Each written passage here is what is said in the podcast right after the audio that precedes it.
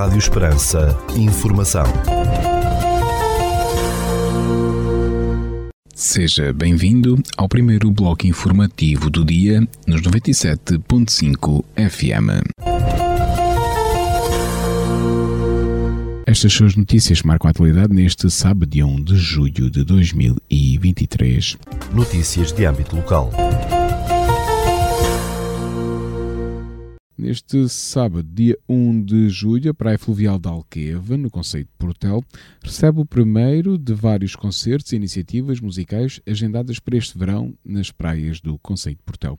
Para assinalar os vinte anos de existência do grupo Os Vozes da Alqueva, num registro de Sunset Musical, apresenta um concerto muito especial pelas oito horas e trinta minutos neste sábado, um de julho, na Praia da Freguesia da Alqueva, e que desde sempre deu nome a esta formação musical. As entradas são livres. De treze a quinze de julho vai decorrer, como já anunciámos, o Festival Portel Mais Jovem. Dos nomes que já eram conhecidos, há agora novidades. Recorde-se que a treze de julho sobe ao palco Super Squad, a, ainda no treze de julho Os Raiz, a catorze de julho Julinho K P S D, e também no dia catorze de julho o espetáculo com o Tio Gel. Já a quinze de julho sobem ao palco I Love Bile Funk. Recentemente o município de Portel, que organiza o Portel Mais Jovem, anunciou que no dia treze de julho ainda atuará no palco dois David Melão, e no dia catorze de julho no palco dois também atuará Rafael Mamed. O Portel Mais Jovem vai decorrer de treze a quinze de julho no Parque do Rocio, em Portel, e tem entrada gratuita.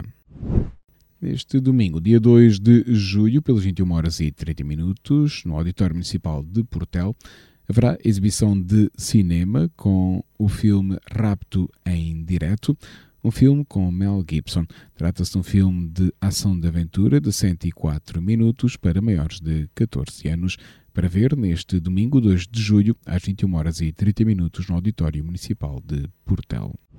Neste dia seis de julho, às dezassete horas, na Biblioteca Municipal de Portel, acontecerá a sessão de apresentação da, do livro Sapatos que Escondem, de, da autora Ana Bonito.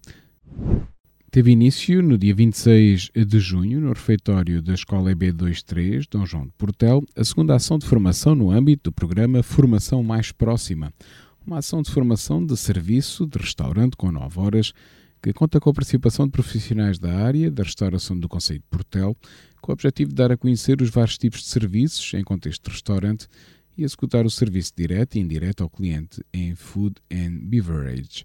O programa Formação Mais Próxima é uma das medidas do Plano Reativar o Turismo, Construir o Futuro, que contempla um conjunto de ações que visam estimular a economia e a atividade turística, permitindo superar os objetivos e as metas de sustentabilidade económica, ambiental e social definidas na Estratégia para o Turismo dois mil e vinte e sete, promovendo o turismo ao longo de todo o ano, em todo o território, e mantendo as pessoas, profissionais, turistas e residentes no centro da estratégia e da ação, informa o município de Portel. Este programa Formação Mais Próxima é desenvolvido pela Escola de Hotelaria e Turismo de Porto Alegre, em parceria com a Câmara Municipal de Portel, com vista à capacitação na arte da hospitalidade. Teve início no passado dia dez de junho a abertura oficial da época balnear dois mil e vinte e três das praias fluviais de Alqueva e Amieira, no concelho de Portel. Ambas as praias estão integradas na rede de praias Bandeira Azul, promovendo desde sempre todas as normas de segurança e acessibilidades. O desafio do município de Portel a todos os é que visitem as nossas praias e desfrutem do nosso concelho. E na página de Facebook do município de Portel, na página intitulada Notícias de Portel, o município dá conta que tem por base o trabalho multidisciplinar que tem vindo a desenvolver no âmbito de uma política de proximidade. A D E C e o município de Portel dão continuidade à partilha de conteúdos informativos nas plataformas digitais. O objetivo é disponibilizar informação útil aos consumidores do concelho de Portel, para que desta forma possam manter-se mais informados acerca dos seus direitos, podendo, em caso de dúvida, recorrer ao Gabinete de Apoio ao Consumidor em funcionamento no município de Portel. Assim sendo, na página Notícias de Portel, a página de informação de utilidade cultural, desportiva e social do concelho de Portel, pode assim ter estas ajudas da Associação DECO. O Auditório Municipal de Portel recebe, no dia cinco de julho, um espetáculo que juntará em palco a música e a dança. Com universos e expressões diversas, o espetáculo Hip Hop Mix contará com a participação do melhor que se faz em Portel nas áreas da dança. Subirão ao palco, a partir das vinte e uma horas e trinta minutos, a Escola Municipal de Portel de Dança, e este espetáculo Hip Hop Mix contará com a participação de sevilhanas Ao Compás del Coração, Marisa Cartaz, com Dança do Ventre, da Banda Filarmónica Municipal Portelense e ainda da Escola Municipal de Dança de Monte do Trigo. As entradas são gratuitas e limitadas à lotação do Auditório Municipal de Portel. Notícias da região. A cidade de Évora estará em festa já até dois de julho com a tradicional Feira de São João, um dos certames mais emblemáticos realizados a sul do Tejo. Segundo a autarquia éborense, o Rocio de São Brás acolhe mais uma vez o evento aguardado anualmente em Évora, do qual são esperados milhares de visitantes em dez dias de encontros, diversão e oportunidades de negócio. O cartaz de espetáculos da feira, de acordo com o município, é um dos mais fortes dos últimos anos, com grandes nomes da música nacional, como Jorge Palma, Clã, Gisela João, da Black Mamba, Carolina Deslandes, Marisa Liz, Tiago Betancourt, Dama e também o Zé Borença à toa. Além da música, a popular e secular Feira de São João, organizada pela Câmara de Évora, em parceria com inúmeros agentes e entidades do concelho e da região, tem muitos motivos de interesse, com a oportunidade para os agentes envolvidos darem a conhecer as suas atividades. A par do setor económico, que inclui as mostras institucional de artesanato e de artes decorativas, assim como a oitava exposição agropecuária, há também o espaço esportivo e jovem, este ano situados no Jardim Público, e o espaço criança no Parque Infantil. Durante os dias de feira, o Rocio de São Brás, em Évora, transforma-se em local de romaria por parte de milhares de éborenses e forasteiros. A autarquia indicou também que este ano vai reforçar a rede de transportes gratuitos para a feira, que vai funcionar diariamente entre as vinte e a meia-noite e meia, em percurso contínuo com ligação aos parques de estacionamento periféricos. A Feira de São João é um dos certames mais antigos da região, tendo a primeira edição acontecida em vinte e quatro de junho de mil quinhentos e sessenta e nove, através de alvará concedido por Dom Sebastião. A campanha de escavações arqueológicas de ruínas romanas de Santa Vitória do Amichial, no concelho de Estremoz, vai decorrer de três a vinte e oito de julho, revelou a Câmara Municipal Estremocense. A iniciativa, organizada pelo Departamento de História da Universidade de Évora e pelo município de Estremoz, pretende contribuir para um melhor conhecimento deste sítio arqueológico no ambiente de aprendizagem e partilha de conhecimentos.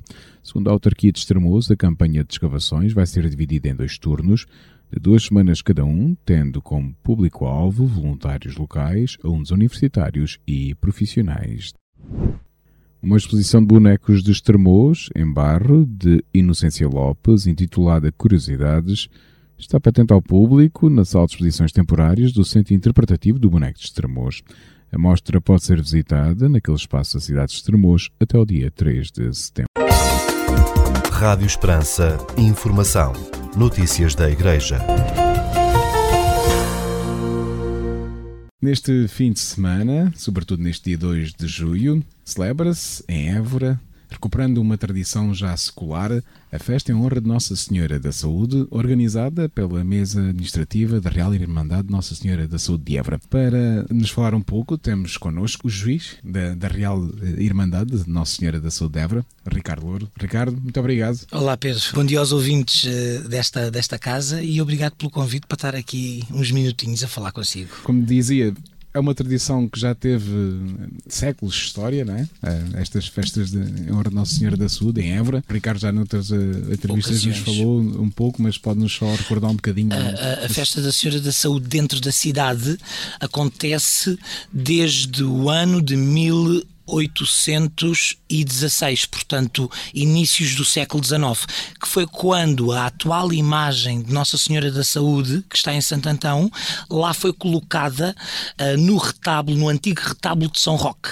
Portanto, o retábulo que lá está atual de Nossa Senhora da Saúde, o altar, era o altar de São Roque, que foi, digamos que, que foi...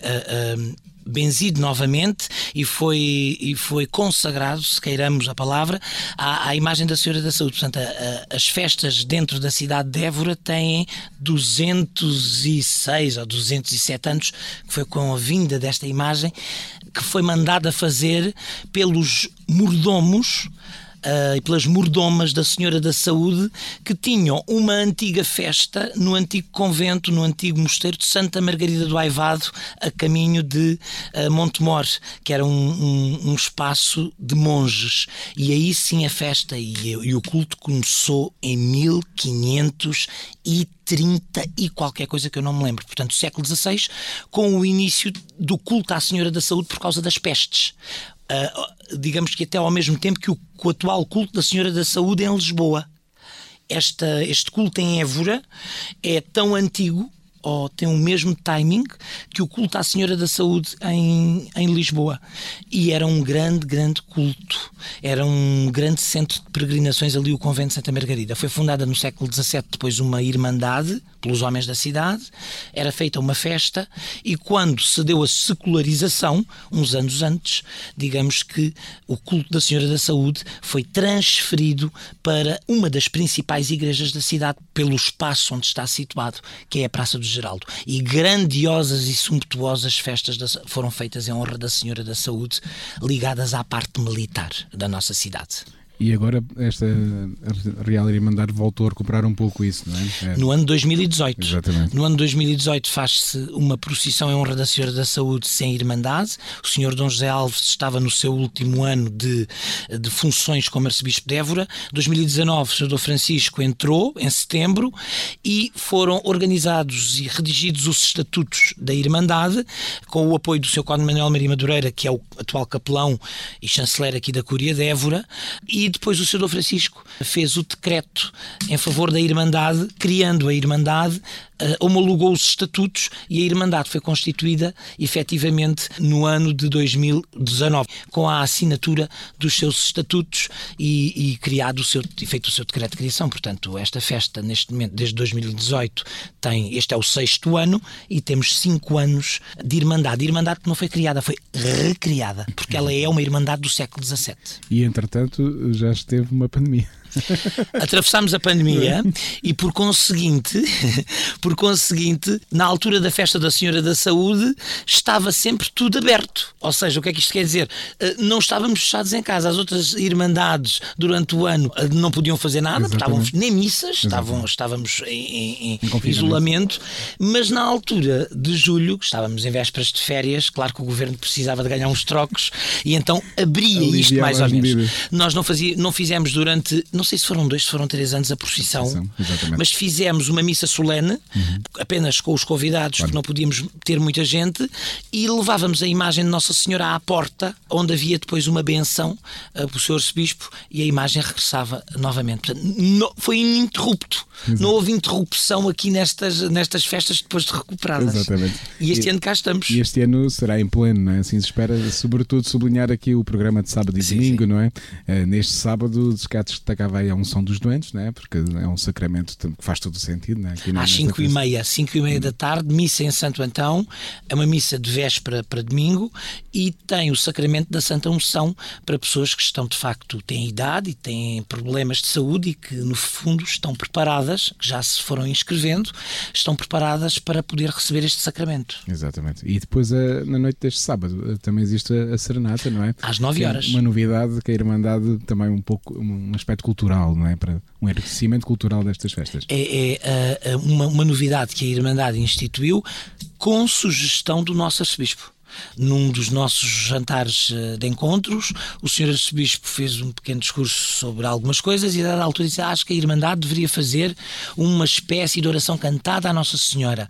Um, podia ter fados, podia ter música, podia ter qualquer coisa. Acho que vocês deviam, no sábado da festa, à noite, ao serão, criar um ambiente uh, mais cultural e, e de devoção à Nossa Senhora. Então, fomos buscar a imagem de um, tele, de um, de um L P gravado por o Freire Mano da Câmara, que se chama Serenata à Nossa Senhora.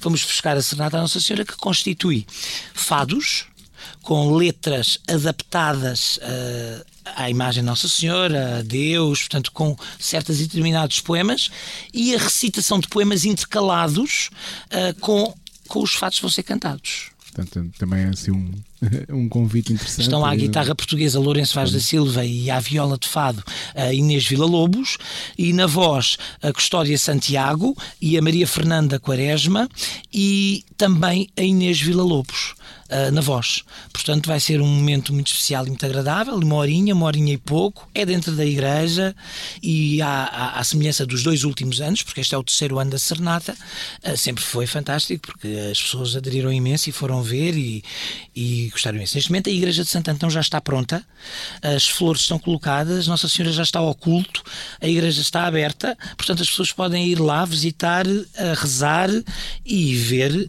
como está preparada para as festas que se avizinham no domingo. Esta serenata é gratuita? Tudo é completamente gratuito. Tudo gratuito, tudo. Não há pagamentos de nada. Exatamente.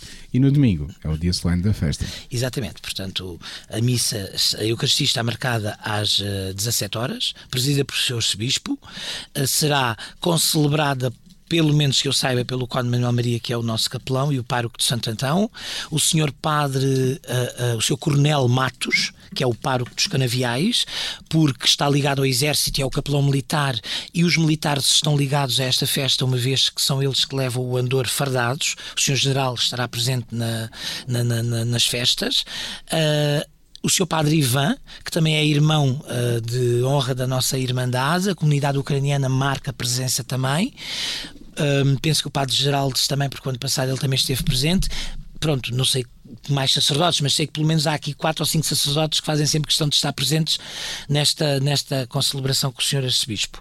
E vão estar presentes várias irmandades, as irmandades da cidade, confrarias, irmandades de fora que vão estar presentes também a convite da nossa irmandade, e para podermos fazer então uma, uma procissão bonita pelas ruas da nossa, da nossa cidade. Portanto, é às dezassete horas a Eucaristia e depois a seguir a procissão. Está apontada para as dezoito e trinta. Pela fresquinha, não é? Ah, com coisa. Deus queira. Um convite, Ricardo, para quem nos esteja a ouvir. Acho que estamos cada vez mais a passar alturas complicadas, seja a nível de vida interior, seja a nível de oração. Sinto que cada vez mais é necessário irmos ao passado, atualizar valores e atualizar antigos acontecimentos que ocorriam para louvar a Deus, mas também para interiormente nos reconectarmos a uma dimensão interior que nos habita, porque no fundo isto não é apenas rezar ou fazer uma procissão ou fazer uma celebração religiosa com o objetivo de uh, cá fora nós uh, manifestarmos qualquer coisa, embora seja de facto uma manifestação de fé. Penso que é cada vez mais necessário fazer coisas para fora, vindas de dentro, utilizar atos públicos exteriores para não só nos posicionarmos a nível exterior, porque cada vez mais é necessário que a Igreja uh, e os cristãos mostrem que existem, que existem e que estão presentes, uh, como também é importante que os cristãos uh, sejam devolvidos e se autodevolvam à sua vida interior. Acho que nós estamos um pouco esquecidos das nossas almas por tudo aquilo que nos rodeia e por tudo aquilo que está fora de nós. Por isso, convido todos a estarmos presentes nesta celebração em honra de Nossa Senhora da Saúde. Uh, Nossa Senhora, como dizia o senhor arcebispo, é uma das copadroeiras da nossa cidade. Uh, São Vicente, Santa Cristeta e Santa Sabina, que são os três mártires de Évora, eram e sempre foram efetivamente os padroeiros da cidade. São Pedro e a Senhora da Saúde, digamos na boca do nosso bispo, são copadroeiros da nossa cidade de Évora. Por isso acho que a Senhora da Saúde, como simbologia daquilo que é o feminino dentro da Igreja e daquilo que é a receptividade à vida e do que é o sim a Deus, merece ser louvada e merece ser venerada e merece ser acompanhada pelas ruas da nossa cidade. Por isso, à semelhança dos outros anos, não a vamos deixar sozinha a caminhar pelas ruas, porque ela quis mesmo voltar às ruas da cidade, porque nada disto foi pensado. Nós fomos todos conduzidos para, para chegar a esta Irmandade e devolver este culto da Senhora da Saúde à cidade. Venham, apareçam, vamos com fervor e de coração aberto encontrar os nossos corações e ir ao encontro do coração de Nossa Senhora. Ricardo, muito obrigado e fica assim o convite para todos. E obrigado aos ouvintes. Obrigado. Rádio Esperança, informação, notícias da Igreja. Escutamos já de seguida o Espiga Doirada, espaço informativo da atualidade religiosa da Arquidiocese de Évora. Espiga Doirada, a informação da Arquidiocese de Évora.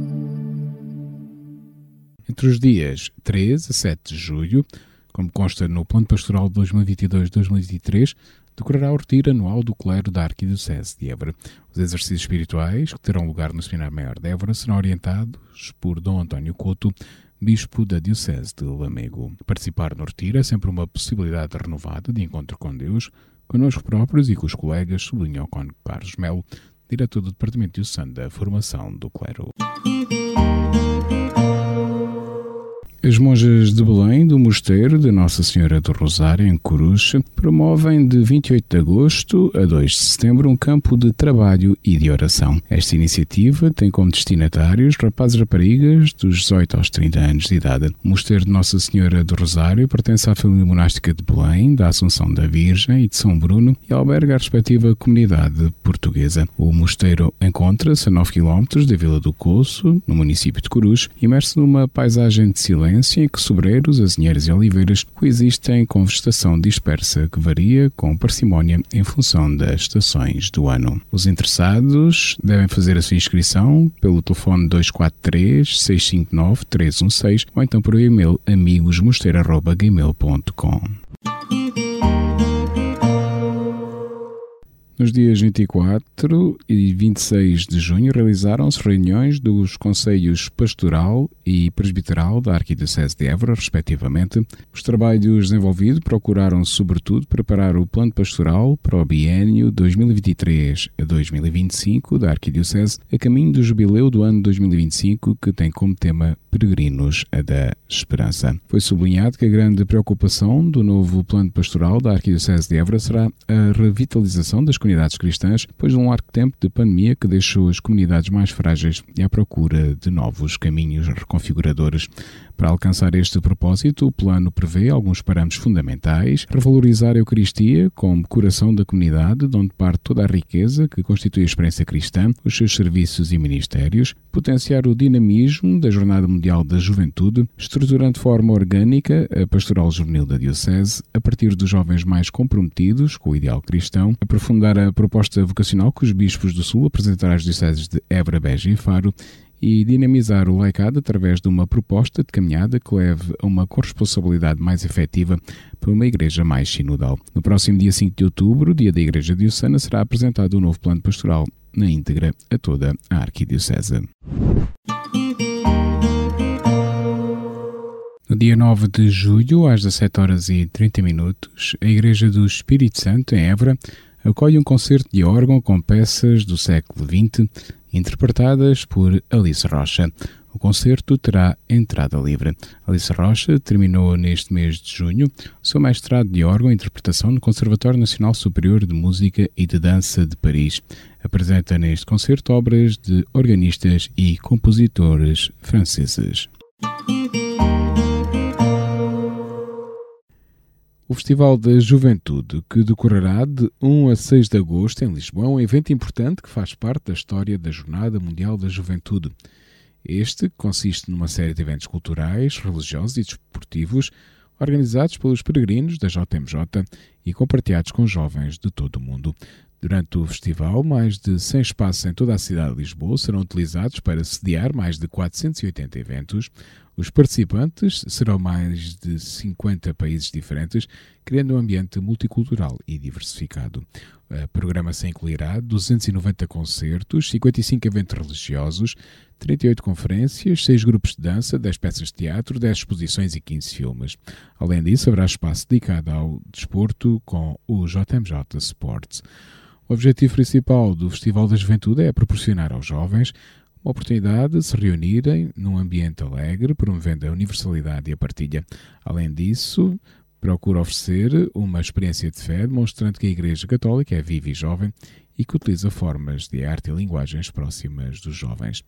É importante ressaltar que o evento é aberto a todos, mesmo que não estejam inscritos na J M J Lisboa dois mil e vinte e três, e a entrada é gratuita. Portanto, qualquer pessoa interessada poderá participar e desfrutar das atividades do Festival da Juventude.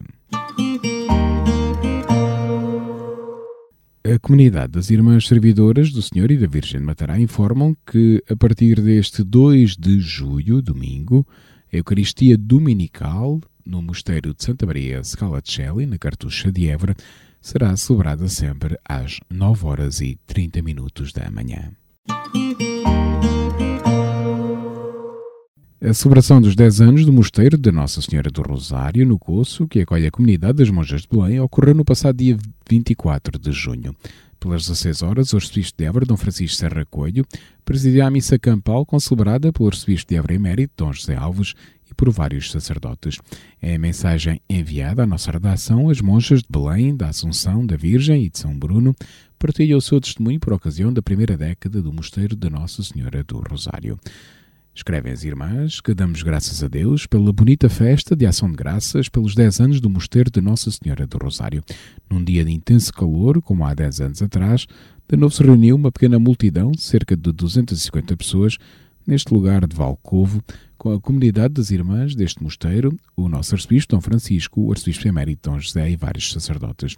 Damos graças a Deus por este dia, pelos amigos e benfeitores que a nós se reuniram para rezar e festejar juntos, por todos os que não puderam vir, mas se uniram a nós em oração. Na sua homilia, Dom Francisco falou-nos da fidelidade de Deus, da sua ternura, dos sinais do seu amor e da sua presença. Falou-nos dos mosteiros como lugar de peregrinação, onde nos dirigimos para tocar estes sinais, esta ternura, esta presença e esta fidelidade. Pedimos ao Senhor que nos conceda a graça de ser sempre mais transparentes deste Deus fiel e acolhedor, que nos chamou ao deserto para o louvar, para interceder e para oferecer as nossas vidas pela Igreja e pelo mundo, escrevem as Monjas de Belém, da Assunção, da Virgem e de São Bruno, da comunidade do Mosteiro de Nossa Senhora do Rosário, que assinalou, sim, a sua primeira década de existência na Arquidiocese de Évora. Durante o mês de junho, como é habitual, o clero da Arquidiocese de Évora realizou o seu passeio anual pelas zonas pastorais. O clero da Zona Pastoral Oeste realizou o passeio a Lisboa, tendo visitado o Museu de Arte Antiga e do Azulejo.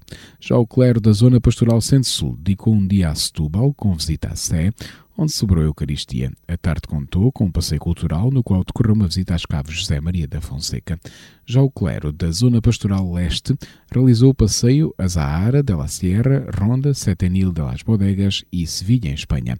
Fomos muito bem acolhidos pelo Seminário Metropolitano de Sevilha e vivemos excelentes momentos de convívio. Fomos a seis sacerdotes da zona durante dois dias em viagem cultural e de partilha pastoral e humana, revelou o cônego Francisco Couto da Zona Pastoral Leste da Arquidiocese de Évora.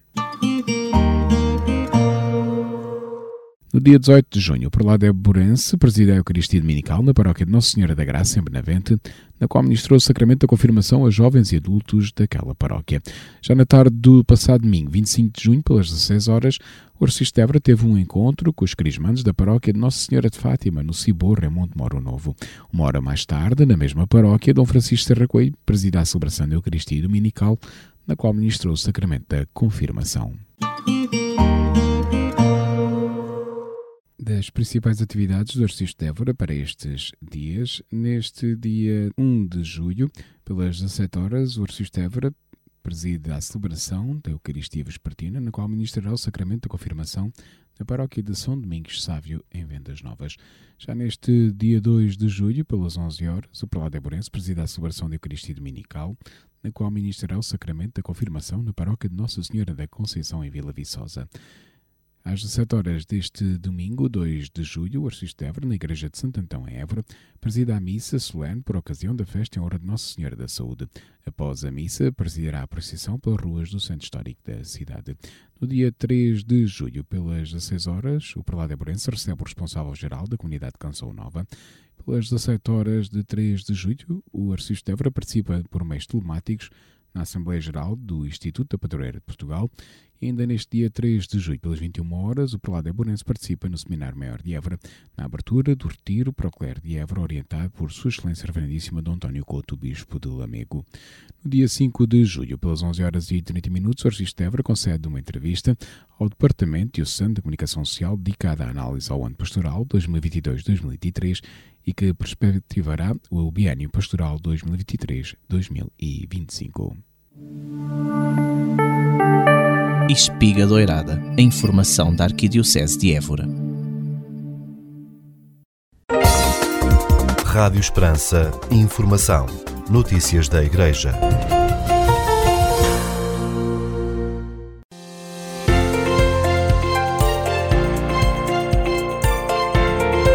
Notícias do Mundo. Espaço de informação da Fundação A E S. Ajuda à Igreja que sofre.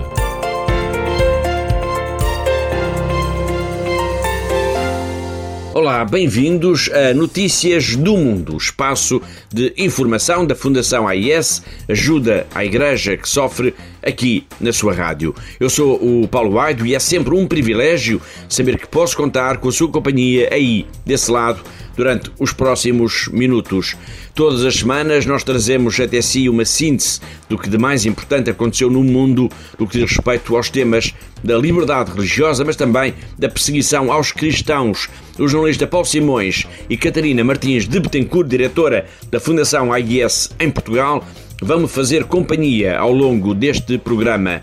No site da Fundação A I S, e fica já aqui o desafio para ir à página da A I S na internet, em fundação traço a i s ponto p t, no site, dizia, estão em destaque as notícias que vamos comentar e que nos ajudam a conhecer um pouco melhor esta realidade da Igreja perseguida, da Igreja que sofre no mundo. Hoje vamos ter o programa todo focado na sessão de lançamento do relatório da Fundação A I S sobre a liberdade religiosa que decorreu na Assembleia da República na quinta-feira, dia vinte e dois de junho.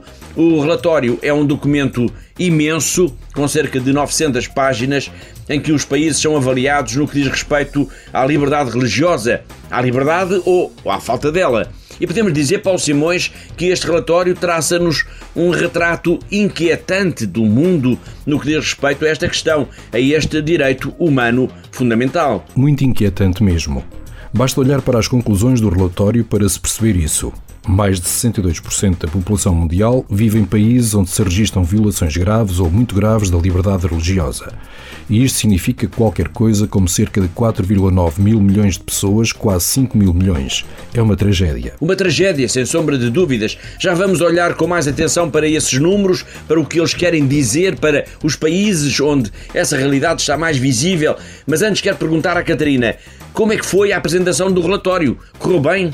Correu muito bem, Paulo, mesmo muito bem, não só a apresentação em si, mas também toda a atenção que a Fundação A I S recebeu nos últimos dias, nas últimas semanas, por parte dos meios de comunicação social, por causa do, do relatório. Podemos dizer que a Fundação A I S pôs Portugal a falar da questão da liberdade religiosa. Sim, claro. Pelo menos podemos dizer que se falou mais deste tema, o que já em si é bom, é muito bom.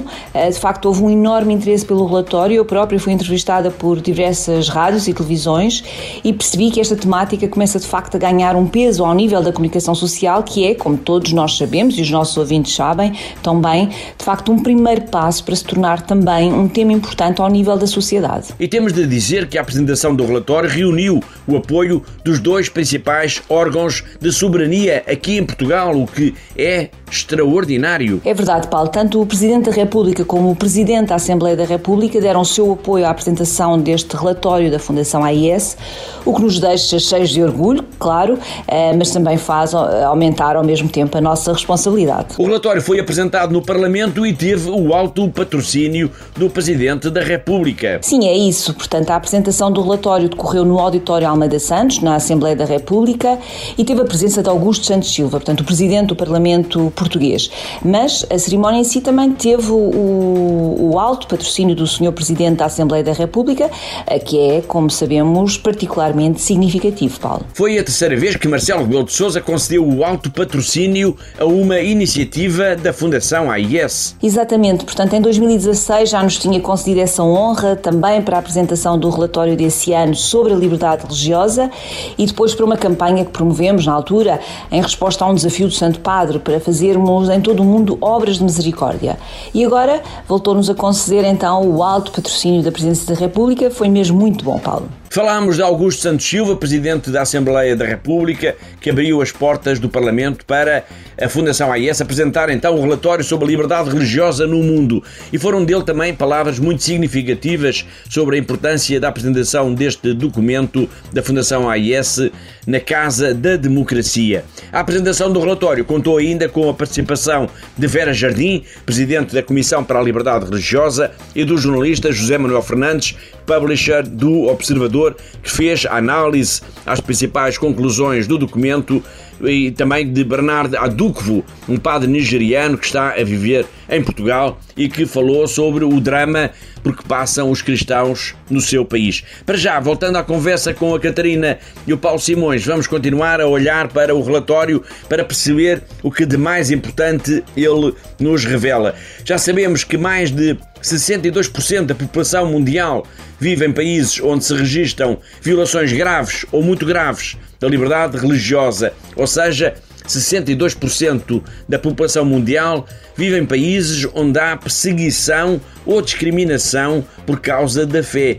Mas quais são, Paulo, os principais fatores que estão na base dessa perseguição? São muitas as causas que estão na origem da perseguição religiosa. Temos, por um lado, os ataques terroristas, com destaque, claro, para o Médio Oriente e em África, mas também temos, por exemplo, as leis anti-conversão, nomeadamente na Índia, Paquistão e no Nepal, ou ainda, o que já implica o envolvimento dos próprios governos, a utilização de meios de reconhecimento facial, o que acontece já e de uma forma generalizada na China, por exemplo. O ataque a locais de culto é também um sinal da perseguição religiosa. Claro, claro.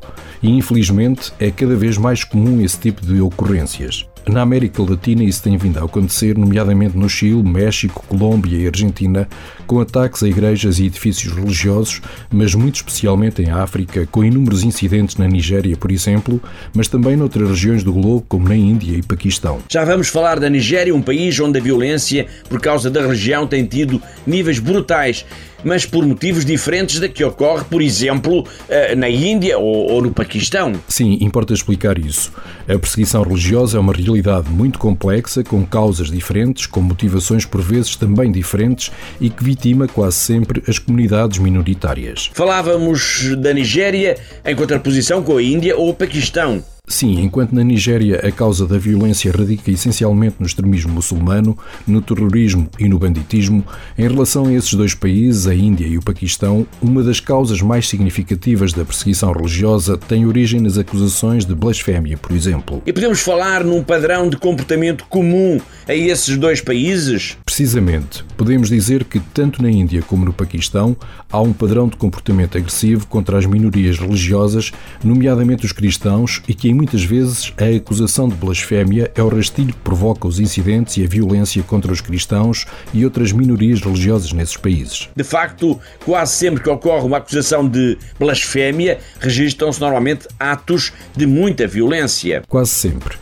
Isso faz parte do tal padrão de comportamento que se verifica nestes dois países. Quase sempre quando uma pessoa é acusada de blasfémia ou de tentativa de conversão, o que acontece é que, além das agressões a essas pessoas, há também uma grande violência contra as suas próprias comunidades religiosas, contra as aldeias ou vilas das vítimas e, muitas vezes, deparamos até com a destruição ou vandalização de casas e de igrejas. Obrigado, Paulo Simões. De facto, a leitura do relatório da Fundação A I S, e fica aqui o convite, uma vez mais, para quem nos está a escutar, para consultar o documento que está disponível na nossa página na internet em fundação traço a i s ponto p t. A leitura do relatório, dizia, deixa uma evidente preocupação por aquilo que podemos constatar como uma deterioração deste direito humano fundamental. E esta é uma realidade que afeta, como já aqui também dissemos, uma enorme fatia da humanidade. Qualquer coisa como quase cinco mil milhões de pessoas. Outra das conclusões principais do relatório aborda, aborda a chamada perseguição educada. Perseguição educada significa o quê, Catarina? De facto, Paulo, no nosso relatório usamos esta expressão perseguição educada, recuperando um termo, um termo que foi introduzido pelo Papa Francisco eh, para descrever as leis, predominantemente no Ocidente, que, sob o pretexto da cultura e do progresso, restringem os direitos fundamentais dos indivíduos, eh, particularmente o direito à objeção de consciência. Isto aplica-se, por exemplo, na área da saúde? Sim, também. Portanto, os profissionais de saúde ficam privados do direito à liberdade de consciência quando são obrigados, sob a ameaça de perderem o emprego, por exemplo, de participar em procedimentos como a eutanásia ou o aborto tardio. José Manuel Fernandes, publisher do Observador, foi convidado pela Fundação A I S para fazer uma análise geral às principais conclusões do relatório e também abordou, Catarina, este tema. Sim, de facto, ele referiu-se às questões que têm vindo a ser levantadas, como o uso de linguagem no Ocidente, em relação a temas que se podem cruzar com, com as convicções religiosas ou com as objeções de consciência. Portanto, foi um alerta importante para as questões da liberdade religiosa aqui na Europa, por exemplo, e que muitas vezes passam como que despercebidas. José Manuel Fernandes fez uma análise global ao relatório e destacou o facto de o mapa da intolerância ter, uh, e agora chamo aqui o Paulo Simões, ter uma expressão geográfica assinalável, quer na Ásia, quer em África. Sim, ele destacou essa informação. Ao longo da sua intervenção, referiu alguns dos países onde a perseguição religiosa é mais aguda e centrou-se até com algum detalhe na Nicarágua, um país de que temos falado abundantemente aqui no nosso programa e que se tem destacado pelas piores razões quando se fala de perseguição por questões religiosas e, neste caso em concreto, de perseguição mesmo à Igreja Católica. Aliás, José Manuel Fernandes recordou que até há membros do clero que estão presos na Nicarágua e que o país governado com mão de ferro por Daniel Ortega, embora ainda não seja comparável à Coreia do Norte no que diz respeito aos direitos humanos, é um país já com graves problemas.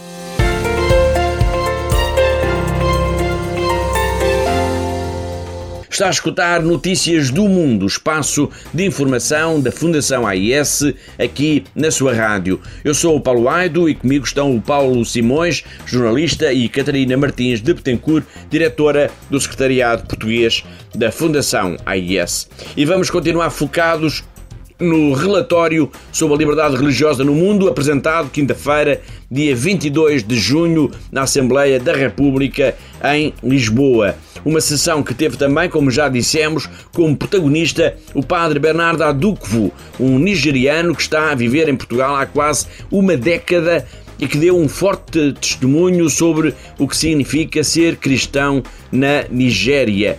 Antes de recuperarmos o essencial das suas palavras, uma nota ainda para o relatório em si, para, para dar uma explicação aos nossos ouvintes sobre a forma como os países estão, de alguma forma, catalogados. O grau de violência que é exercido sobre as populações determina, Paulo Simões, essa avaliação. Sim, é precisamente isso. O relatório identifica vinte e oito países como sofrendo perseguição, metade dos quais em África, onde as minorias religiosas enfrentam atrocidades, repressão, vigilância, obstáculos eleitorais e ataques de atores estatais e não estatais.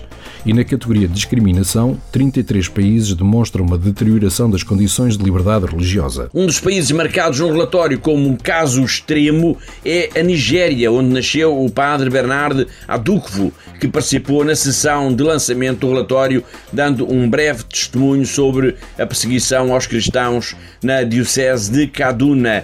Antes de falarmos disso, uma nota muito importante para assinalar ainda que o Presidente da Assembleia da República deu uma resposta positiva ao repto que a Catarina, a diretora da Fundação, lhe lançou durante a apresentação do relatório para que o Parlamento se venha a associar já em novembro a uma iniciativa da Fundação A I S. Sim, é verdade. Portanto, foi pública a forma positiva como o Presidente da Assembleia da República aceitou este desafio para o Parlamento se associar em novembro, como disse, a esta iniciativa internacional da Fundação A I S, conhecida como a Red Week, portanto a Semana Vermelha, e que tem como objetivo chamar a atenção da comunidade para todos os que são vítimas da violência por causa da fé.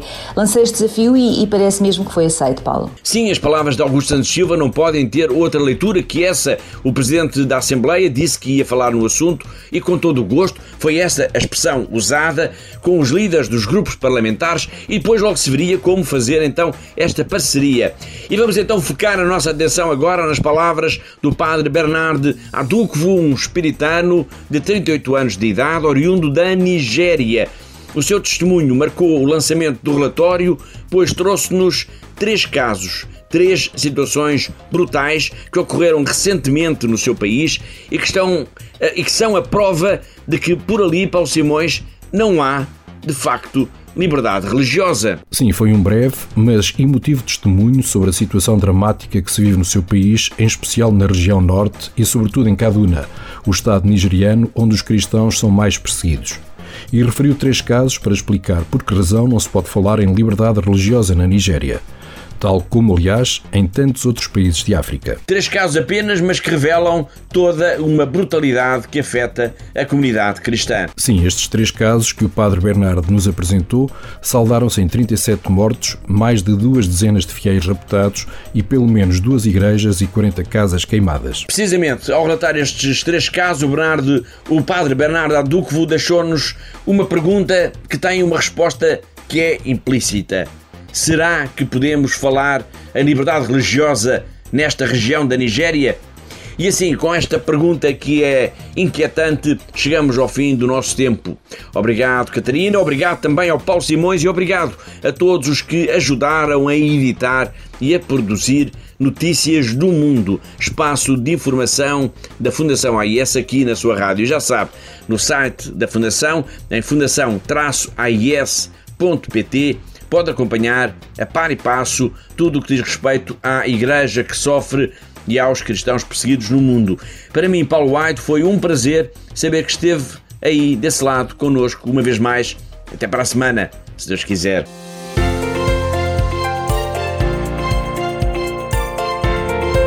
Notícias do Mundo. Espaço de informação da Fundação A E S. Ajuda à Igreja que sofre.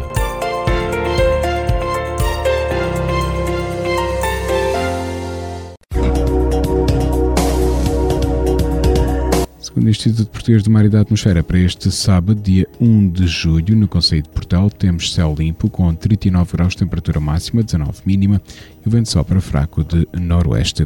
Já para a capital do distrito, na cidade de Évora, para este sábado, dia primeiro de julho, temos céu limpo com trinta e oito graus de temperatura máxima, vinte mínima, e o vento sopra moderado de norte.